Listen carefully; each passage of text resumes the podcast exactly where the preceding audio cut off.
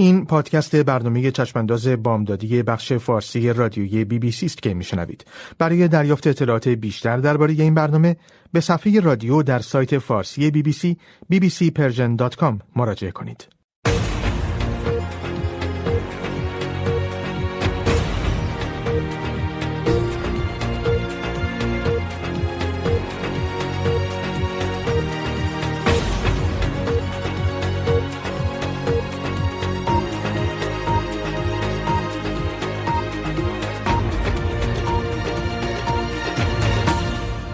اینجا لندن است؟ رادیوی بی بی سی.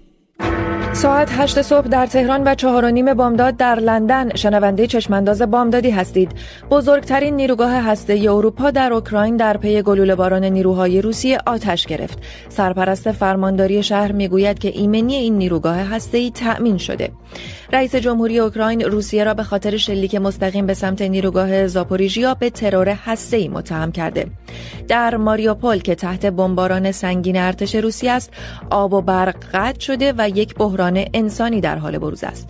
آمریکا هشت نفر دیگر از اولیگارش های روس و نزدیکان به ولادیمیر پوتین را تحریم کرده.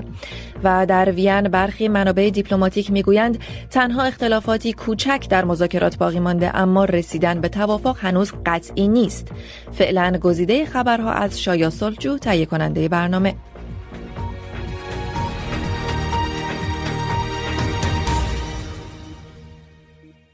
وقت بخیر با پیشروی نیروهای روسیه در طول خط ساحلی بزرگترین بندر اوکراین یعنی شهر اودسا با آینده نامعلوم روبروست. شهر بندری ماریوپول زیر آتش بیامان نیروهای روسیه است که سعی دارند این شهر را اشغال کنند.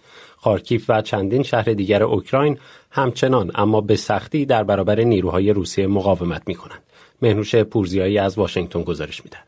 جنگ و ویرانی برای یک روز دیگر در اوکراین ادامه داشته. بسیاری از شهرهای این کشور دیگر هیچ شباهتی به گذشته ندارند و ویرانه ای از آنها بیشتر نمانده. تصاویر تکان دهنده هوایی از شهر برودیانکا در شمال غربی کیف بیرون آمده که نشان می‌دهد روسیه هیچ ابایی از هدف گرفتن مناطق مسکونی ندارد. در خارکیف مدیر بحران و شرایط اضطراری شهری می‌گوید تمام مناطق مسکونی در این شهر هدف راکت بودند و نیروهای امداد در میان آوار و دود و آتش به دنبال قربانیان زنده یا مرده میگردند. به دنبال گزارش ها مبنی بر آتش گرفتن نیروگاه هسته زاپروژیا بر اثر بمباران روزها ولودیمیر زلنسکی رئیس جمهوری اوکراین مسکو را متهم کرد که به ترور هسته‌ای متوسل شده و قصد دارد فاجعه چرنوبیل را تکرار کند. ساعتی پس از آنکه بخشی از نیروگاه هسته زاپروژیا در پی درگیری شدید نظامی آتش گرفت، مقامات اوکراینی می‌گویند که ایمنی تأسیسات همکنون تأمین شده و تشعشعات افزایش نمییابد. آژانس بین‌المللی انرژی اتمی هم اعلام کرد که اوکراین به این آژانس خبر داده که آتش سوزی در این نیروگاه اتمی بر تجهیزات اساسی آن اثر نگذاشته است. بنابر گزارش ها این نیروگاه تأمین کننده 25 درصد برق اوکراین است. رئیس بانک جهانی به بی بی سی گفته است که جنگ اوکراین فاجعه برای جهان است که رشد اقتصادی را کاهش داده و موجب افزایش تورم می شود. دیوید مالپاس گفت که با توقف صادرات گسترده روغن آفتابگردان، ذرت و گندم اوکراین احتمالا قیمتهای جهانی مواد غذایی افزایش خواهد یافت. او همچنین نسبت به افزایش قیمتهای جهانی نفت و گاز در پی قطع شدن عرضه کالاهای روسی هشدار داد. و وزارت خارجه آمریکا می‌گوید مذاکرات هسته‌ای با ایران پیشرفت قابل توجهی داشته است و قدرت‌های جهانی ممکن است به توافق با ایران نزدیک باشند اما شماری از مسائل هست که هنوز حل نشده. به گزارش رویترز جالینا پورتر سخنگوی وزارت خارجه افزوده که اگر این مسائل به صورت حل نشود توافقی به دست نخواهد آمد. استفانی القاق رئیس اداره خاورمیانه و شمال آفریقای وزارت خارجه بریتانیا گفته مذاکرات وین سازنده بوده اما برای توافق نهایی باید چند قدم نهایی برداشت.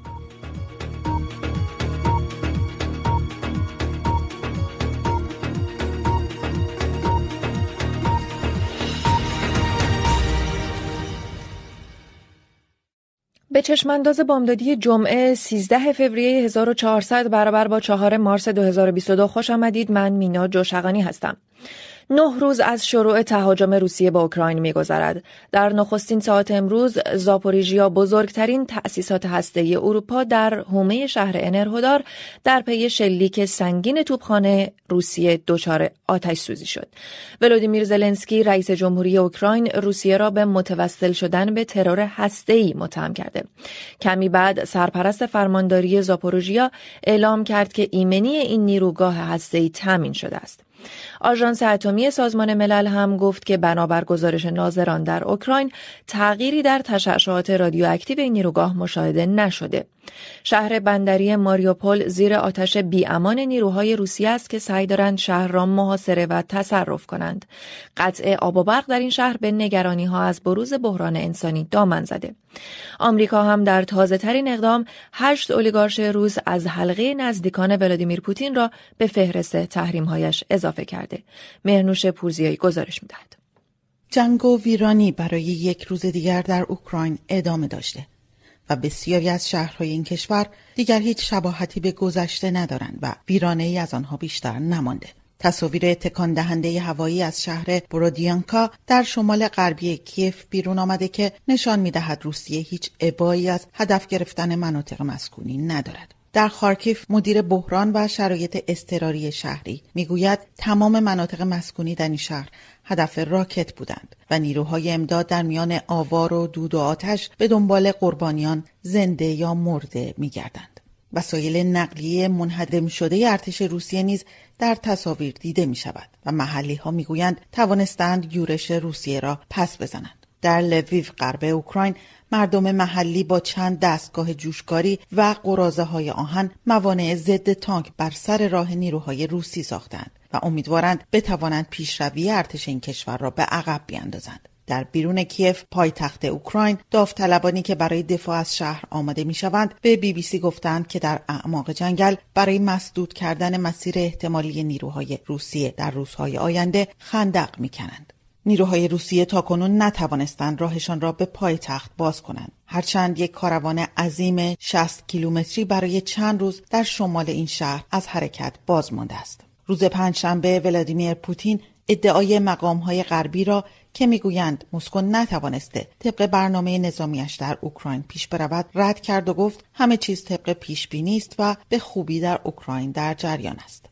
تلاش های دیپلماتیک به همراه فشار کشورهای غربی نیز همزمان جریان دارد. آمریکا روز پنجشنبه چند اولیگارش و مقام ارشد روسیه را تحریم کرد تا فشار را بر حلقه نزدیکان ولادیمیر پوتین افزایش دهد.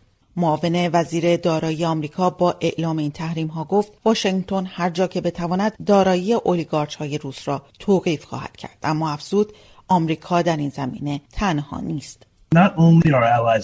تنها متحدان غربی ما نیستند که روسیه را به دلیل اشغال اوکراین مسئول می‌شناسند.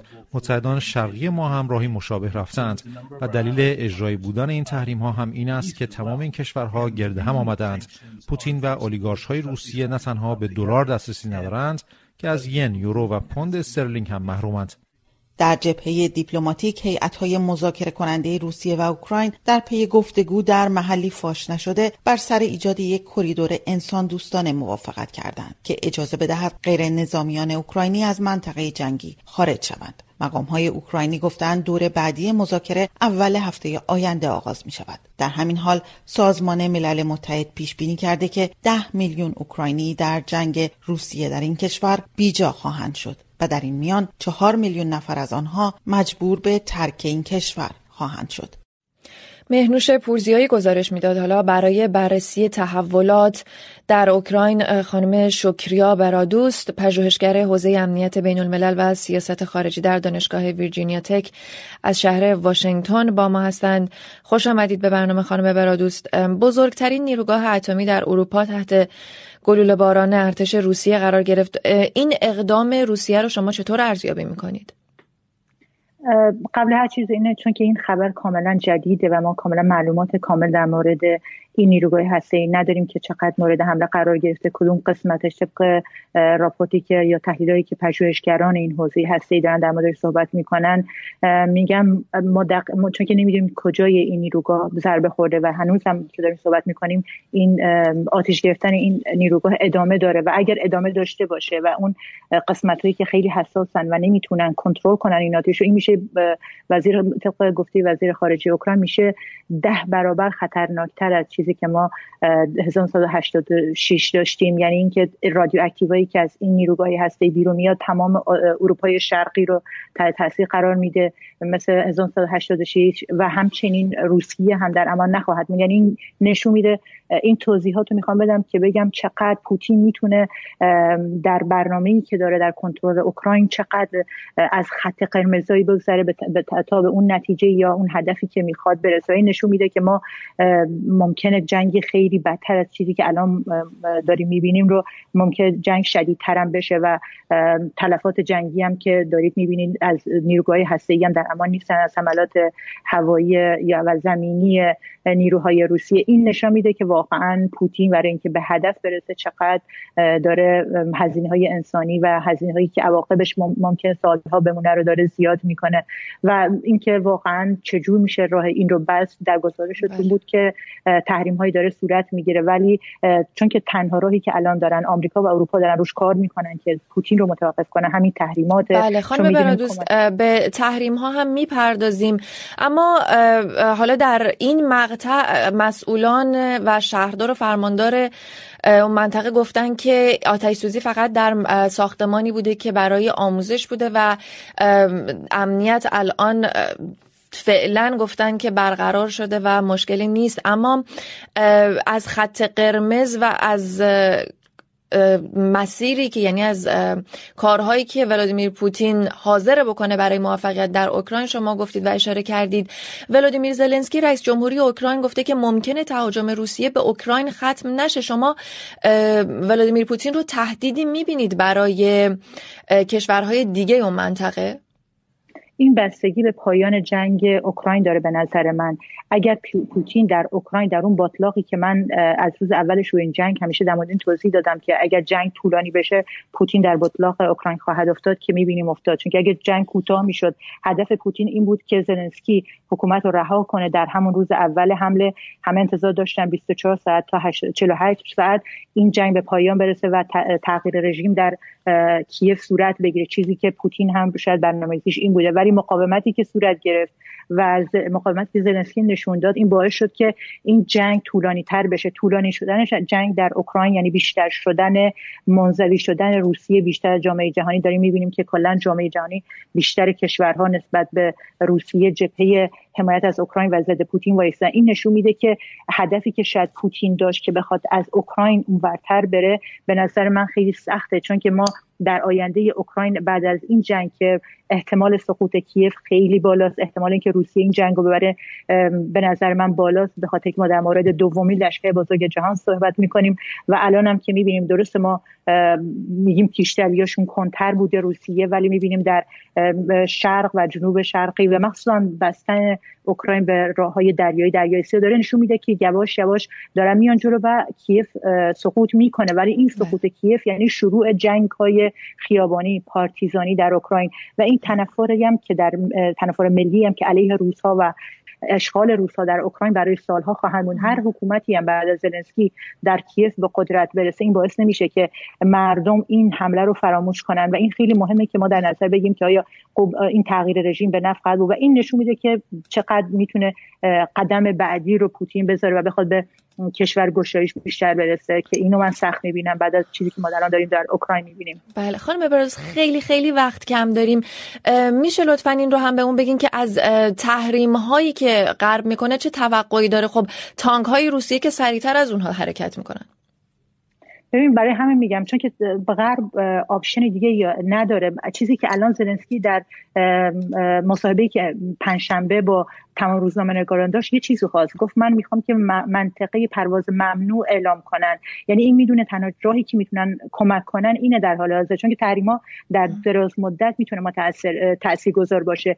ولی اینکه منطقه پرواز ممنوعه ممکن نیست. این یعنی وارد شدن به جنگ علیه روسیه است که اروپایی این کارو نمی‌کنن. این یعنی جنگ شروع کردن جنگ با روسیه. در نتیجه به نظر من تحریم ها در دراز مدت می‌تونه تاثیر گذار باشه ولی الان نه و الان متاسفانه چیزی که ما الان داریم تنها اون کمک های نظامی که به اوکراین می‌رسه اون هم دیر رسید چون که می‌دونیم آلمان یا کشورهای دیگه سعی کردن که از طریق بله. دیپلماسی پوتین رو راضی کنن که جنگ رو شروع نکنه و پوتین تقریبا تمام بله. کسایی که هم آنالایز می‌کنن سیاست رو یعنی شگفت زده که با این حمله که شروع کرد بله بله. خیلی متشکرم از شما خانم برادوست. عذر می‌خوام که وسط حرفتون پریدم. وقتمون تنگ.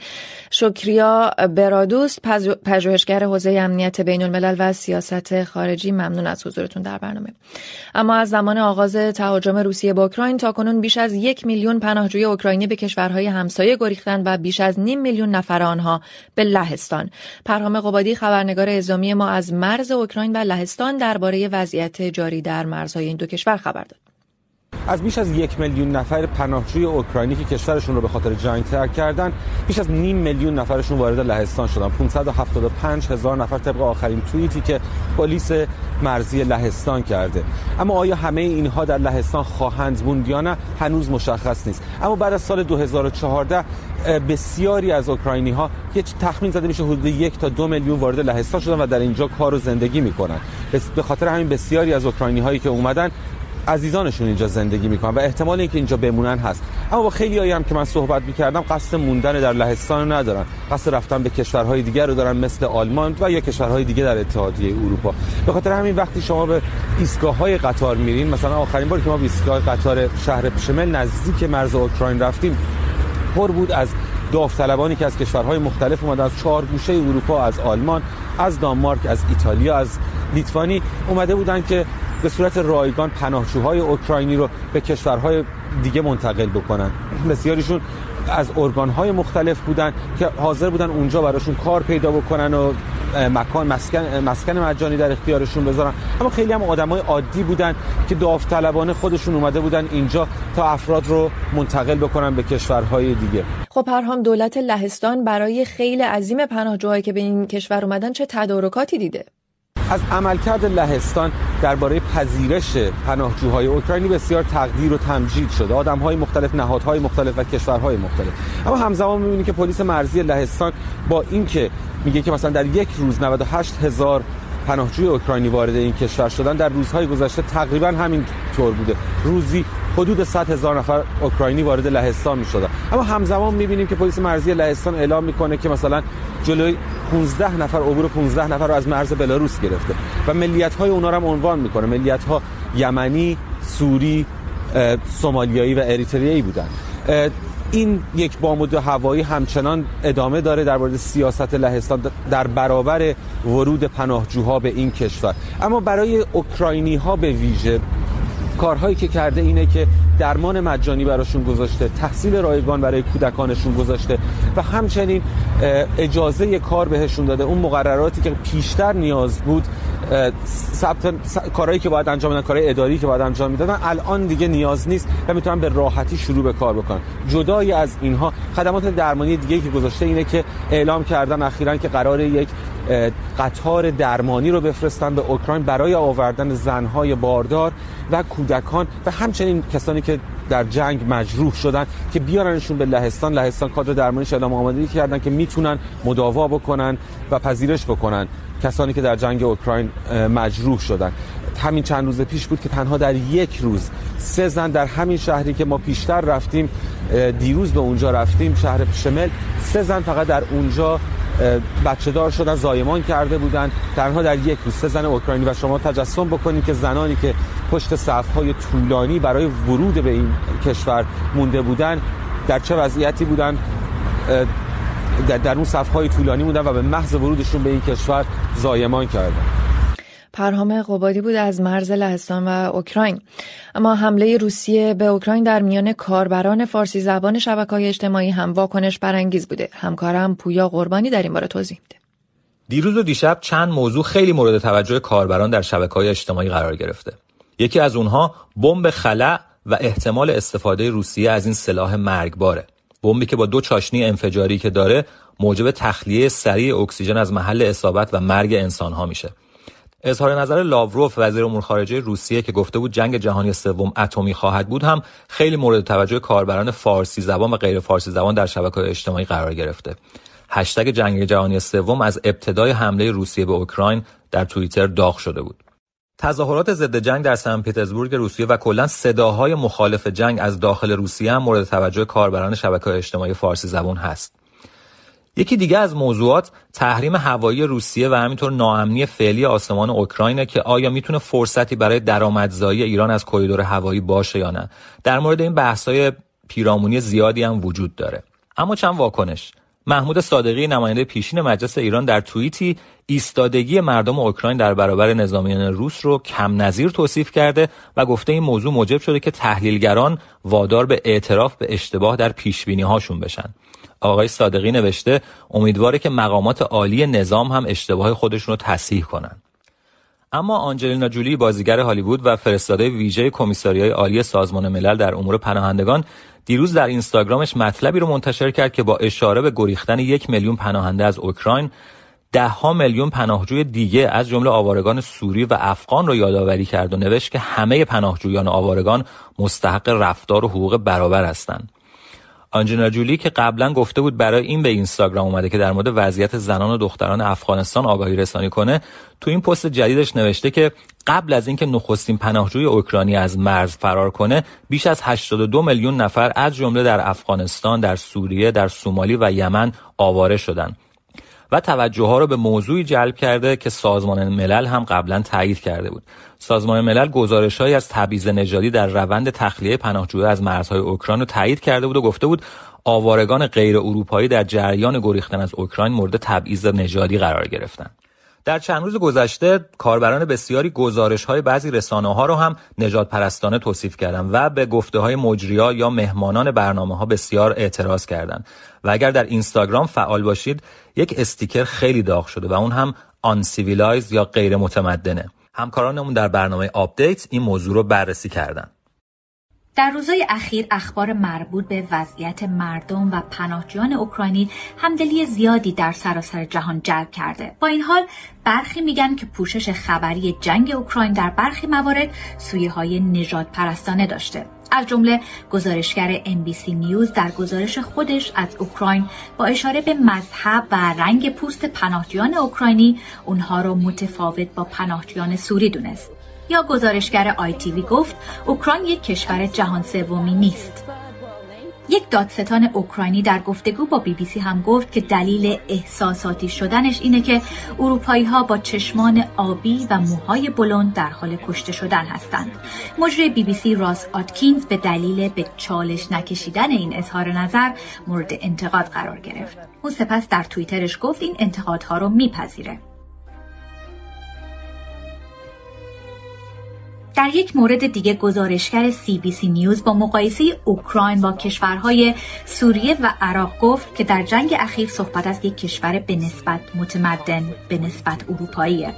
اونم گفت از اینکه این گونه صحبت کرده پشیمونه. من کلمات اشتباهی رو انتخاب کردم و اگر این باعث ناراحتی کسی شده عذر می‌خوام. اما این اظهار نظرها که با صفت نجات پرستانه از اونا یاد شده خشم و ناراحتی بسیاری از مخاطبان به خصوص غیر سفیدها رو برانگیخت. برخی میگن کشورهایی حالا غیر متمدن خونده میشن که در نتیجه جنگ ها و رقابت های قدرت های جهانی با تخریب گسترده مواجه شدند.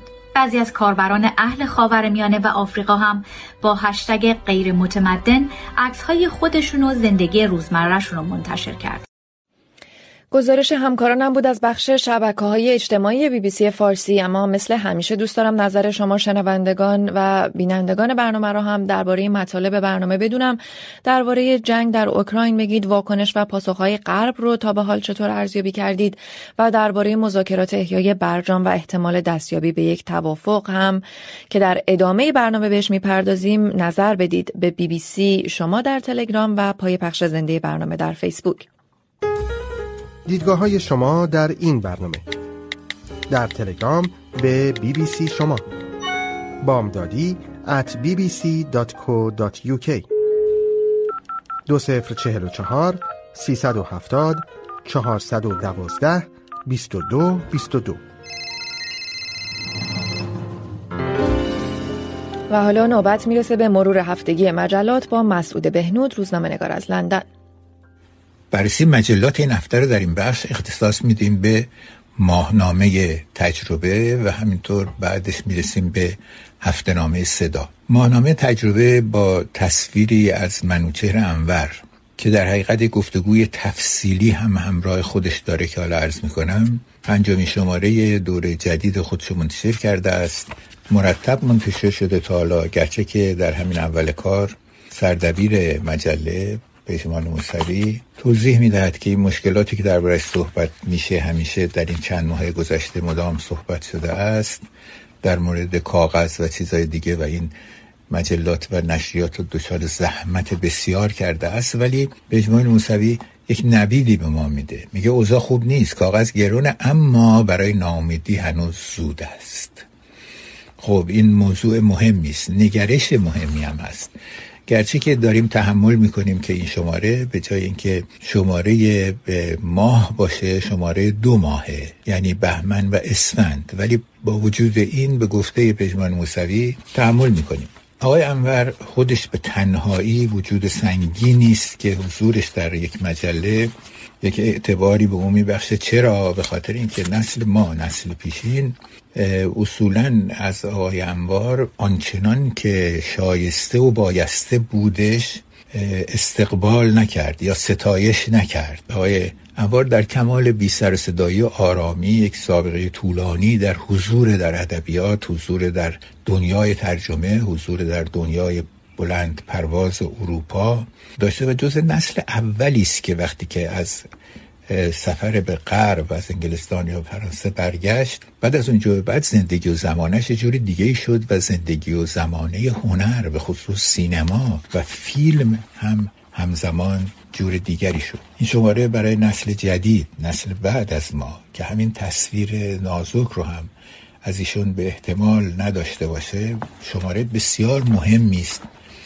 که اونها رو با یکی از چهره هایی که شناختش می‌تونه علامت راه و علامت گذر باشه فراهم شده. موضوع دیگه که در این شماره هستش و بسیار مهمه پاییز آقای بهاره که اشاره است با عکسی از جناب آقای شمیم بهار. چهارده سال است که شمیم بهار که به عنوان نقدهای معروف سینمایی خودش معروف بود و همینطور در ادبیات هم کارایی می‌کرد. دیگه کار نکرده. چهارده سال کار نکرده و حالا یه رومانی ایشون نوشته است با عنوان چهارده که اشاره است به همون چهارده سال. ولی از همون اول که مجله شروع می‌کنه میگه که آقای بهار سر هم همون کلا گذاشته به خاطر اینکه نویسنده انگار از خواب پنجاه ساله بیدار شده. میلاد حسینی نقد اصلیش این است که این شمیم بهاری که الان داریم می‌بینیم همون است که در چهل سال پیش بود. بنابراین چیز جدیدی اضافه نشده است. و اگر هم که استقبالی می شود به خاطر نامی است که از اون دوران برده شده. کسانی دیگه هم در این باره صحبت کردن علی مسعود نیا و دیگران. بخش دیگه ای از مجله یک موضوع مهم یعنی موضوع و سرنوشت ماجرای فیلم قهرمان رو بررسی کرده. یک نمونه کامل گزارش های بیطرف. گزارش هایی که از همه اطراف پوشونده نه ظلمی شده است به آقای اسخر فرادی که افتخار سینمای فعلی است و نه به کسایی که ادعاهایی توی زمینه داشتند با افراد مختلفی از زمین های مختلف در این کار صحبت شده که واقعا جای این داره که تقدیر بشه. به نظرم این شماره پیش مقدمه شماره نوروز مجله هست و همین این واقعا خب خیلی موضوع مهم است اما اجازه بدید به هفته نامه صدا هم برسیم. هفته نامه صدا. خب یه نشریه است در هفته منتشر میشه. هم سیاسی هم فرهنگی هم اجتماعی است.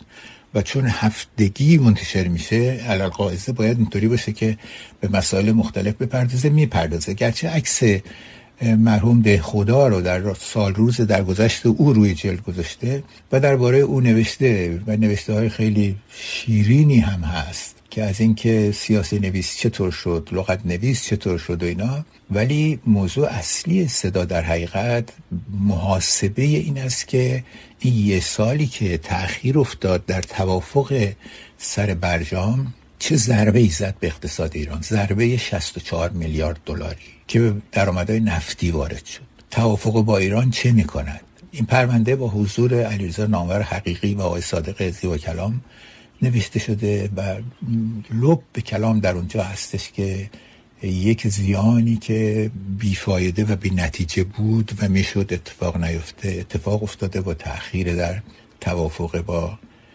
دنیای غرب. با هم نگاهی گذرا کردیم به تجربه و هفته نامه صدا. در بخش در ادامه برنامه هم باز با مسعود بهنود همراه خواهیم بود. اما اجازه بدین مروری کنیم بر خبرها. در پی آتش گرفتن نیروگاه هسته‌ای زاپروژیا بر اثر گل باران ارتش روسیه ولادیمیر زلنسکی رئیس جمهوری اوکراین مسکو را متهم کرد که به ترور هسته‌ای متوسل شده. شهر بندری ماریوپول زیر آتش بیامان نیروهای روسی است که سعی دارند این شهر را اشغال کنند.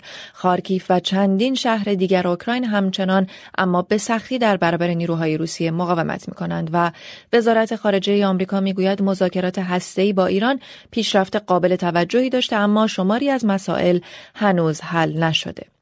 و در ادامه برنامه به خبرنگارمان در وین سر می‌زنیم که از تغییرات مثبت در فضای مذاکرات احیای برجام میگه خبرهای ورزشی رو میشنویم که تحت تاثیر جنگ در اوکراین بخش دوم مرور روزنامه ها را داریم و همچنین گزارشی درباره جوانان افغان که می‌خوان قله های بلند در ورزش کوهنوردی رو فتح کنند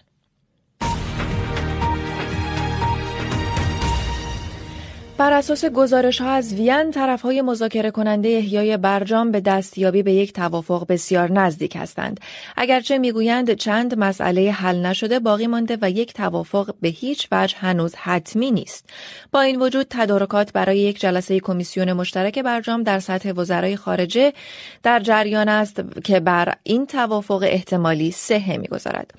در همین حال رافائل گروسی مدیر کل آژانس بین المللی انرژی اتمی خود را برای سفر یک روزه به ایران در روز شنبه برای حل مشکلات آژانس با ایران آماده می کند.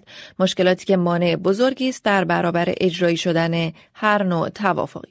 کسرا ناجی خبرنگار ارشد ما در محل برگزاری مذاکرات در وین از حال و هوای این گفتگوها گفت.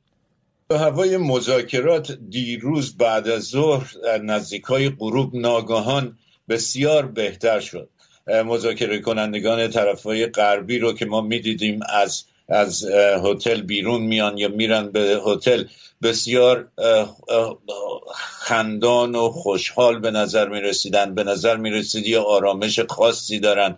و هر حال یازده ماه که مشغول مذاکره بودن هشت دور مذاکرات دو دور مذاکرات در طی دولت آقای رئیسی. به نظر می‌رسه که به, به توافق نزدیک شدن و یک دو نفر هم توییت زدن که در واقع خیلی نزدیک هستیم. طرف رئیس هیئت بریتانیایی یک توییت به زبان فارسی زد که خیلی جالب بود و در اون صحبت کرد که ما به توافق بسیار نزدیک هستیم. فقط چند رقم چند قدم آخر مانده. که باید به اونم برسیم. یک صحبت نماینده فرانسه هم کم و بیش همین بود و همچنین نماینده روسیه که من باش صحبت کردم گفتش که نزدیک هستیم یکی دو مورد مانده و وقتی من ازش پرسیدم که آیا هنوز امکان شکست مذاکرات هست یا نه گفتش که بعید و چون راه طولانی آمدیم به جای مهمی رسیدیم بعید این دستاورد را از دست بدیم. در همین حال ما خبردار هستیم که تدارکات برای برگزاری یک کمیسیون مشترک در سطح وزیران خارجه اینجا داره تدارکاتش دیده میشه که روز شنبه یا یک شنبه یا حتی دوشنبه اینجا برگزار بشه و بتونه بر هر نوع توافقی که احتمالش بسیار بسیار زیاده سهه بگذاره. اما کس را سفر رافال گروسی مدیر کل آژانس چه کمکی می‌تونه بکنه به این اجرایی شدن این توافق؟ بسیار مهمه به خاطر اینکه این مسئله ایران و آژانس مسئله است که باید حل بشه. اگر هر نوع توافق هسته‌ای قرار هست که اجرایی بشه. مشکل اینه که آژانس در, در ایران سه سال گذشته در چهار نقطه که از قبل از طرف ایران اعلام نشده بود رد مواد رادیواکتیو پیدا کرد. و از اون موقع از ایران خواستار توضیح شده که بگه که این داستان چه بوده چرا اینجا مواد رادیواکتیو بوده و مواد رادیواکتیو الان کجاست.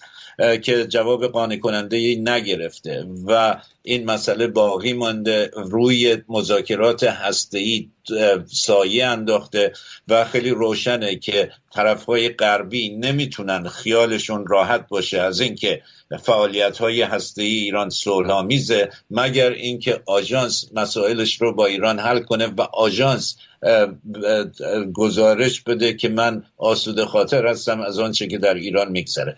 بنابراین آقای گروسی که قرار شنبه به ایران بره باید با دست پر برگرده. قراره که همون روز شنبه برگرده در وین کنفرانس مطبوعاتی در فرودگاه وین کنفرانس خبری بگذاره و بگه که چه کرده اونجا. هدف اینه که یک نقش راهی رو با ایران به توافق برسن. یه دوره زمانی خاصی هر چند هفته یا چند ماه که طی اون این مشکلات حل بشه و وقتی مشکل حل شد اون موقع هر نوع توافق هسته‌ای اجرایی بشه. اما کسر چه موضوعات دیگه باقی مونده برای رسیدن به این توافق و چقدر انتظار میره که حل بشن اونا؟ دو تا مسئله رو ما می‌دونیم هست. یکی مسئله تحریم ها به خصوص تحریم سپاه پاسدارانه که هنوز ظاهرا درش بحث و کشمکش هست. طرف آمریکایی ظاهرا نمی‌تونه این رو برداره چون بسیار حساس تا اونجایی که به کنگره آمریکا مربوط میشه. به خاطر اینکه تحریم سپاه پاسداران تحت عنوان تروریستی داره انجام میشه و به برجام رفتی نداره و کنگره آمریکا بسیار حساس در این شرایط که تحریم رو از روی سپاه بردارن. همین چند ساعت پیش بود که جو بایدن رئیس جمهوری آمریکا فرمان اجرایی چندین سال پیش رو که ناظر بر خطرات است که از جانب ایران متوجه امنیت آمریکاست. این رو دوباره تمدید کرد که نشون میده که به هر حال آقای بایدن به نظر نمی‌رسه. حداقل برداشت من اینه که آقای بایدن به دنبال برداشته شدن تحریم از سپاه پاسداران نیست. از طرف دیگه برای ایران خیلی مسئله مهمی است برای اینکه به هر حال مسئله حیثیتی است. سپاه پاسداران یکی از بزرگترین مراکز قدرت در ایران بخش مهمی از اقتصاد ایران رو در دست داره. کسرا ناجی توضیح می‌داد برای گفتگوی بیشتر در این باره یوسف عزیزی کارشناس سیاستگذاری در دانشگاه ویرجینیا تک از واشنگتن به ما پیوستند. خوش آمدید به برنامه آقای عزیزی. ابتدا می‌خوام نظرتون رو درباره سفر آقای گروسی بپرسم و به ایران و اینکه چه معنایی می‌تونه داشته باشه در این مقطع. با عرض سلام خدمت شما و بینندگان شنوندگان برنامهتون. خب سفر بسیار مهمی خواهد بود در یک سال اخیری که دولت های بایدن سر کار اومده و مذاکرات هسته ای رو با ایران داره پیگیری می‌کنه برای بازگشت به توافق برجام. شاید این چندمی شاید نزدیک به دهمین بار هست که آقای گروسی به ایران سفر می‌کنه با مقامات ایران دیدار می‌کنه. بعضی مواقع نتیجه این مذاکرات مثبت بوده در بعضی مواقع منفی بوده. به نظر می‌رسه شاید این بار آخری باشه که قبل از به توافق رسیدن در مورد یکی از موضوعات مهم که در واقع ابعاد احتمالی نظامی هست که از نظر ایران مطالعات ادعایی هستش. البته باید به یک نقشه راهی برسان تا در واقع برگشت به برجام. آسان بشه و شرایط طرفین به توافقی برسه که بتونن به برجام برگردن. آقای عزیزی از شرایط طرفین گفتین یکی از خواسته های اصلی ایران این بوده که آژانس در پیگیری و پیگیری درباره پرونده رد اورانیوم در چهار مکان رو متوقف کنه و اون پرونده رو مختوم کنه. اما آقای گروسی اخیرا گفته بود که هرگز نه او و نه هیچ کس دیگری در آژانس نمی‌تونه این کارو بکنه. حالا نزدیک نزدیک شدن به یک توافق و این سیگنال های مثبت به نظرتون این نشون میده که یکی از طرفین ممکنه عقب نشینی کرده باشه از این مواضع؟ ببینید شرایط مثل سال 2015 هست در واقع اون موقع هم که برجام به تصویب رسید و امضا شد حالا به توافق طرفین رسید همین مسائل اون موقع هم مطرح بود. حتی من یادمه که مدیر کل سابق آژانس به ایران اومدن مسئولین آژانس اومدن در مورد پارچین اون موقع خیلی بحث بودش. بالاخره آژانس بین‌المللی اتمی درسته که نهاد فنی و تکنیکال هستش اما مسائل سیاسی هم در اون تاثیر داره و قدرت‌های تصمیمگیر بزرگ سیاسی جهان اگر در موضوعی بالاخره به توافق برسن آژانس هم پیروی می‌کنه. به نظر می‌رسه که ایران برای اینکه مطمئن باشه در آینده می‌تونه از مواهب حالا در واقع از اون منفعتی که برجام میرسونه درست استفاده کنه و آمریکا سنگ اندازی نکنه دوست داره که این مسائل زودتر این ادعاهایی که هسته زودتر به نقطه سرانجام برسه. در واقع نقشه راهی که قرار تعیین بشه حالا در از چند ماه یا چند هفته حداقل آژانس بتونه جواب سوالاتش رو بگیره مثل زمانی که اومد از پارچین بازدید کرد حدود سال 2015 و مهر ختامی زد بر ادعاهایی که در مورد پارچین بود. این بار هم همین کارو بکنه. یعنی قبل از اینکه وارد توافق نهایی بشن حداقل ایران تکلیفش رو در این زمینه بدونه که بعدا اینها بیس حقوقی نشه برای طرف مقابل که به تعهدات خودش عمل نکنه. و در نهایت آقای عزیزی فکر می‌کنید بحرانی و این جنگی که در اوکراین به راه افتاده می‌تونه اعتماد به نفس بیشتری یا دست بالاتری داده باشه به ایران برای مذاکرات و پافشاری روی خواسته هاشون و یا اینکه هیئت آمریکایی رو بهشون این اجازه رو داده باشه که بخوان به یه سری از خواسته های ایران اونا رو اجابت بکنن به خاطر اینکه مخالفان حواسشون پرت این جنگه؟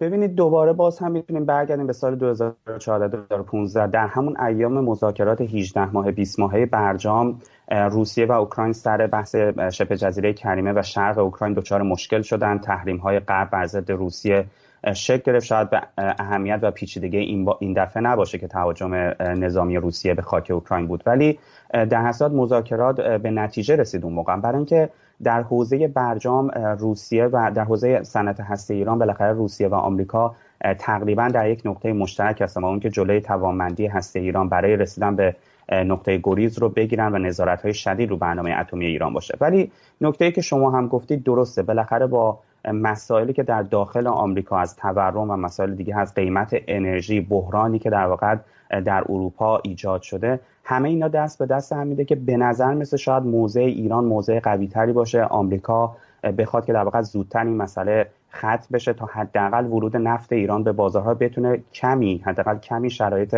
بازارهای انرژی رو بهتر بکنه. اما از اون طرف در داخل آمریکا هم شما درست میگید. درسته که موضوع ایران از اهمیتی که موضوع اروپا و روسیه برخورداره برای افکار عمومی آمریکا اونقدر اهمیت نداره. ولی در هر صورت هر نوع توافقی که آقای بایدن می‌رسه می‌رسید یا برسه مورد انتقاد شدید اعضای مختلفی از حزب جمهوری و دموکراتی که تحت نفوذ لابی اسرائیل هستند و تندروهای آمریکا قرار خواهد گرفت و آقای بایدن در نهایت مجبور به افکار عمومی رسانه ها و در واقع مجموعه از سیستم حاکمیتی آمریکا پاسخگو باشه. این امکان وجود داره برای مثال که در واقع بگه اون زمان گریز ایران که الان به چند هفته رسیده رو ما می‌تونم به چند ماه ارتقا بدم و یکی از دلایل باشه که بتونه مسئله رو توجیه کنه.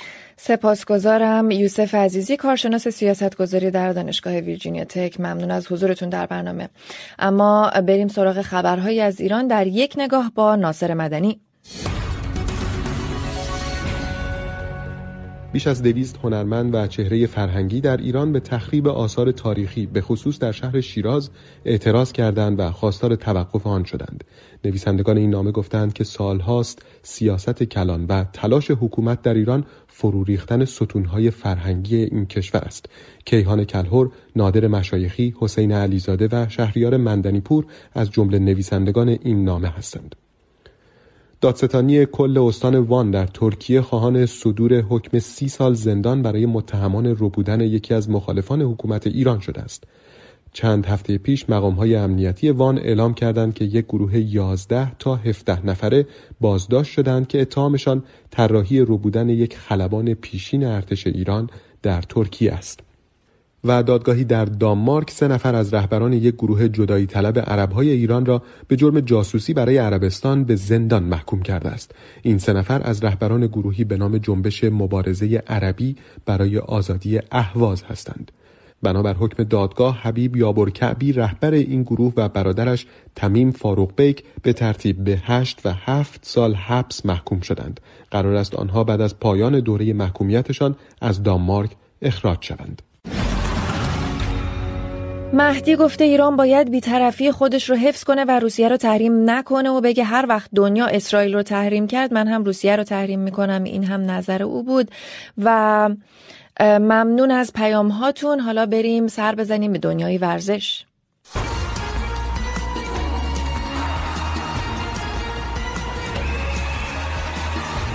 اخبار ورزشی امروز رو پوریا ژافره تهیه کرده خب اخبار ورزشی ما طبق روال چند روز گذشته کاملا تحت شعای حمله نظامی روسیه به اوکراین قرار گرفته و تمامی خبرهایی که داریم امروز برای شما به همین ترتیب هستن. از پارالمپیک 2022 پکن شروع می‌کنیم مسابقه های زمستانی که یک روز بعد از اینکه کمیته جهانی پارالمپیک اعلام کرده بود ورزشکاران روسیه و بلاروس می‌تونن در مسابقات شرکت بکنن ولی کن زیر پرچم کمیته جهانی پارالمپیک و نتایجشون در جدول مدال ها هم ثبت نخواهد شد. حالا اصلا تصمیم گرفتن که اونها شرکت نکنن و دلیلی که عنوان شده این هست که با توجه به شرایطی که الان در جهان وجود داره و احساساتی که اکثرا علیه روسیه هست نمی‌خواستن که در دهکده المپیک بین ورزشکاران پارا المپیکی مشکلی به وجود بیاد و در واقع دارن الان این پیشگیری می‌کنن از یه سری مسائلی که ممکن بود که اتفاق بیفته. پوری حالا تکلیف مسابقات انتخابی جام جهانی چی میشه؟ همونطور که می‌دونید در اخبار شنیدید فیفا و اتحادیه فوتبال اروپا یوفا تیم های روسی تیم های ملی و باشگاهی اونها را از کلیه مسابقه های بین المللی محروم کردند و حالا روسیه میگه که این تصمیم رو در دادگاه حکمیت ورزش به چالش خواهد کشید. الان امروز 20 روز فاصله داریم تا موقعی که روسیه قرار بود که پلی آف جام جهانی خودش رو با لهستان برگزار بکنه. و دو تا لهستان و دو تا تیم دیگه که تو اون طرف جدول هستن. یعنی تیم های سوئد و جمهوری چک هم گفته بودن که با روسیه بازی نمی‌کنن. اما خب اگر که دادگاه حکمیت رأی بر خلاف فیفا بده اینجا دیگه کاملا ماجرا عوض خواهد شد و یک داستان دیگه ای میشه.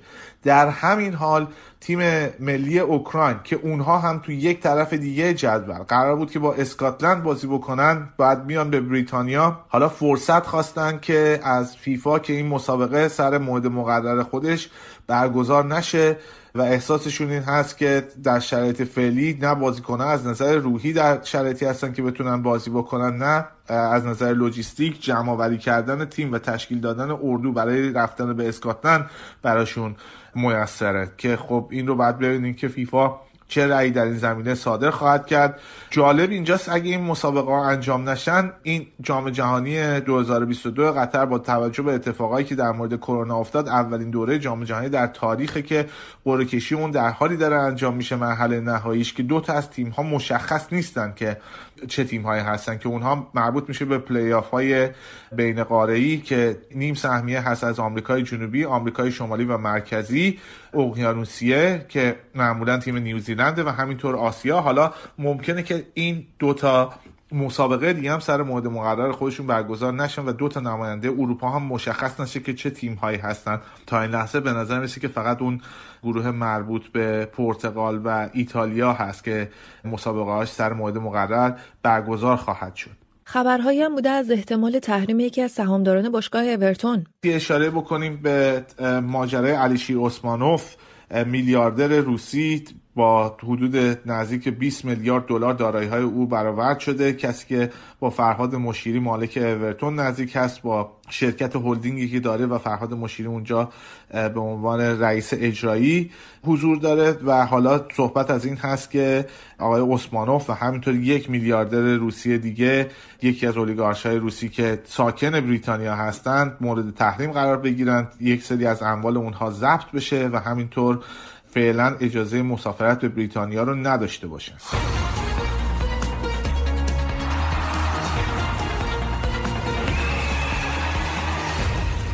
حالا همراه شیم با مسعود بهنود برای دومین بخش از مرور مجلات بررسی مجلات این هفته رو در این بخش اختصاص میدیم به فصلنامه نگاه نو و هفته نامه چلچراغ نگاه نو که در اصل در اوائل سال یعنی تا سی و یک سال از زمان انتشارش میگذشت همچنان ماهانامه و مسلط و به موقع منتشر می‌شد ولی اکنون متاسفانه تبدیل شده است به فصلنامه. ولی به همین قدر هم خوبه. همچنان که دیگر کسان هم گفتند که به حال در همین اندازه امیدوار باید بود. مجموعه مقالات مجله چنین پربار در همه سالها از کجا میاد؟ و از جمله این که در همین شماره این مقالات در این شماره چه چیزایی رو؟ اول مسئله تبعیض نژادی بین زنان و مردان که مقاله بسیار پربار تحقیقی است که در اول مجله اومده. بعد اخلاق نوشتن. اگر در نوشتن نوع اخلاق رو رایت نکنیم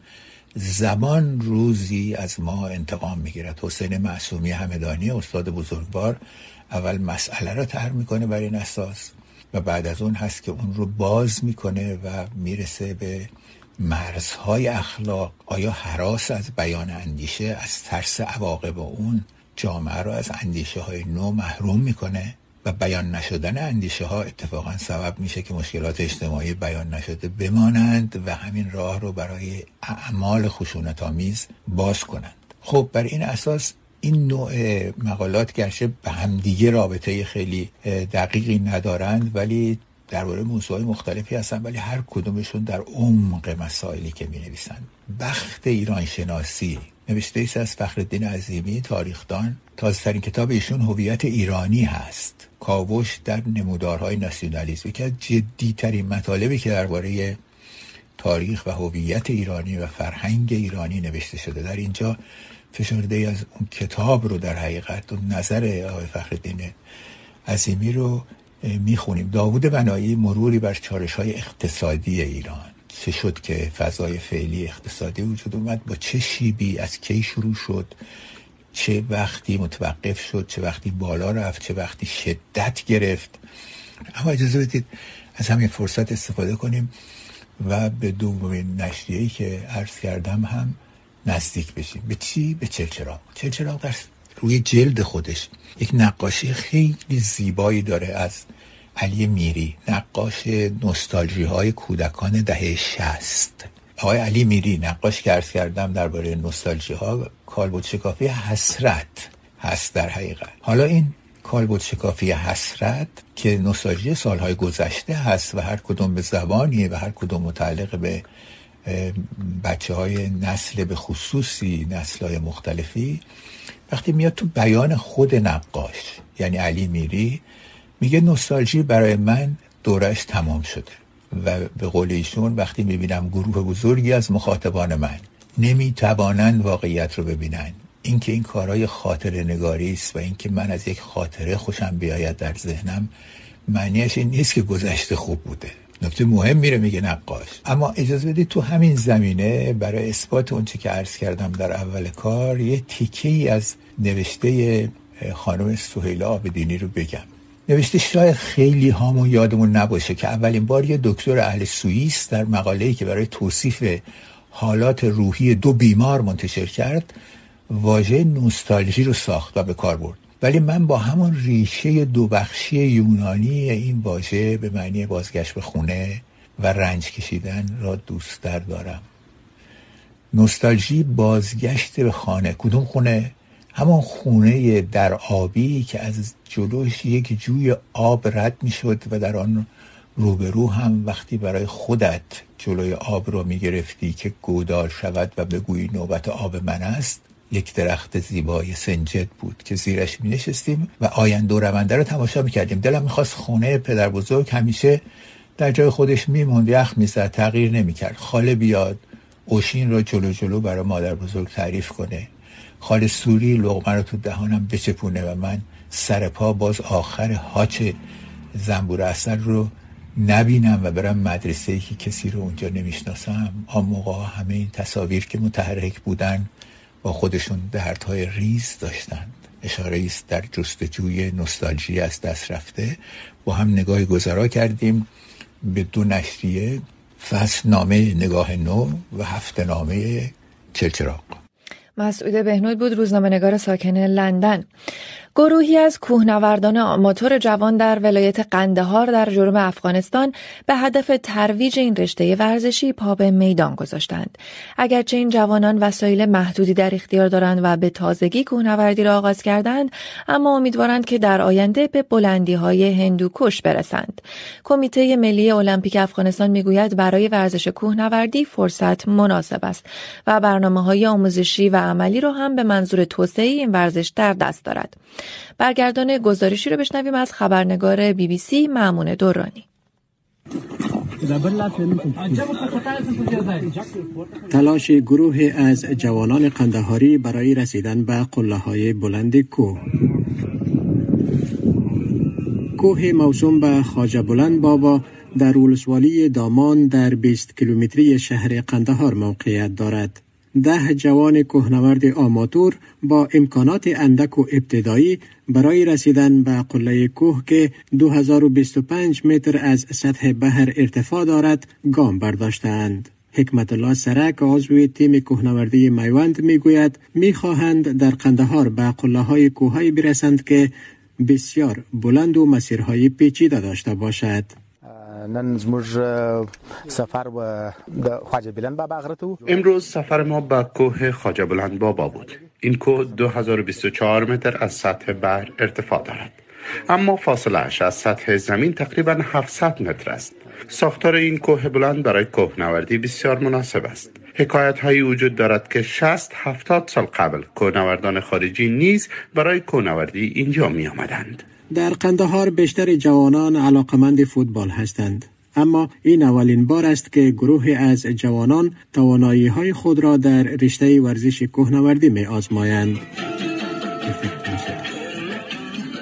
کوهنوردان تازه کار با شنیدن موسیقی از تلفن های همراه و طی کردن مسیرهای پیچیده و دشوار با مهر همدیگر را برای رسیدن به بلندی ها تشویق می کنند.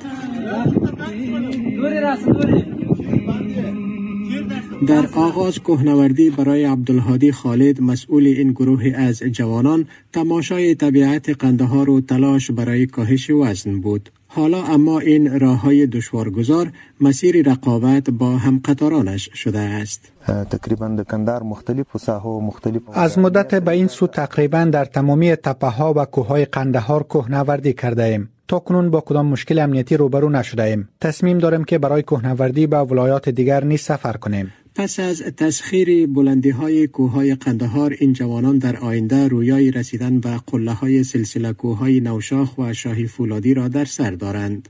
به نظر می رسد که رسیدن تا بلندی های سلسله کوههای بابا در منطقه شاهی فولادی برای کوهنوردان آماتور دشوار باشد. زیرا آنها نه آموزش مسلکی دیدند و نه هم امکانات لازم کوهنوردی در اختیار دارند. دغه د یو زمینه ته اړتیا درلودله لکه څنګه چې اوس الحمدلله برابر شوې ده اما داد محمد ناوک سخنگوی کمیته ملی المپیک افغانستان می‌گوید برای توسعه این ورزش فرصت مناسب است و برنامه های آموزشی و عملی را نیز روی دست دارند. کوهنوردی در افغانستان پیشینه زیاد ندارد. حدود یک دهه قبل این رشته شامل فدراسیون های ورزشی افغانستان شد. در حال حاضر ورزش کوهنوردی در چارچوب کمیته ملی المپیک به شمول پایتخت کابل در نه ولایت فعال است و در هر ولایت دوازده تیم در این رشته فعالیت می کنند. معمون دورانی گزارش می‌داد برگردان گزارش او بود اما در تلگرام پرهام گفته مشخص اراده قوی از دو طرف هست که برجام به نتیجه برسه. این برای مردم ایران به لحاظ اقتصادی خبر خوبی خواهد بود. امیدوارم بعد از اعلام موافقت باز سپاه موشک ضد اسرائیلی پرتاب نکنند بسیار ممنون از پیام هاتون و ممنون از همه شما که برنامه چشمانداز بامدادی رو تا انتها گوش دادید. و فراموش نکنید که طی روز می‌تونید برنامه های ما رو از تلویزیون و وبسایت پیگیری کنید. تا برنامه بعد خدا نگهدار.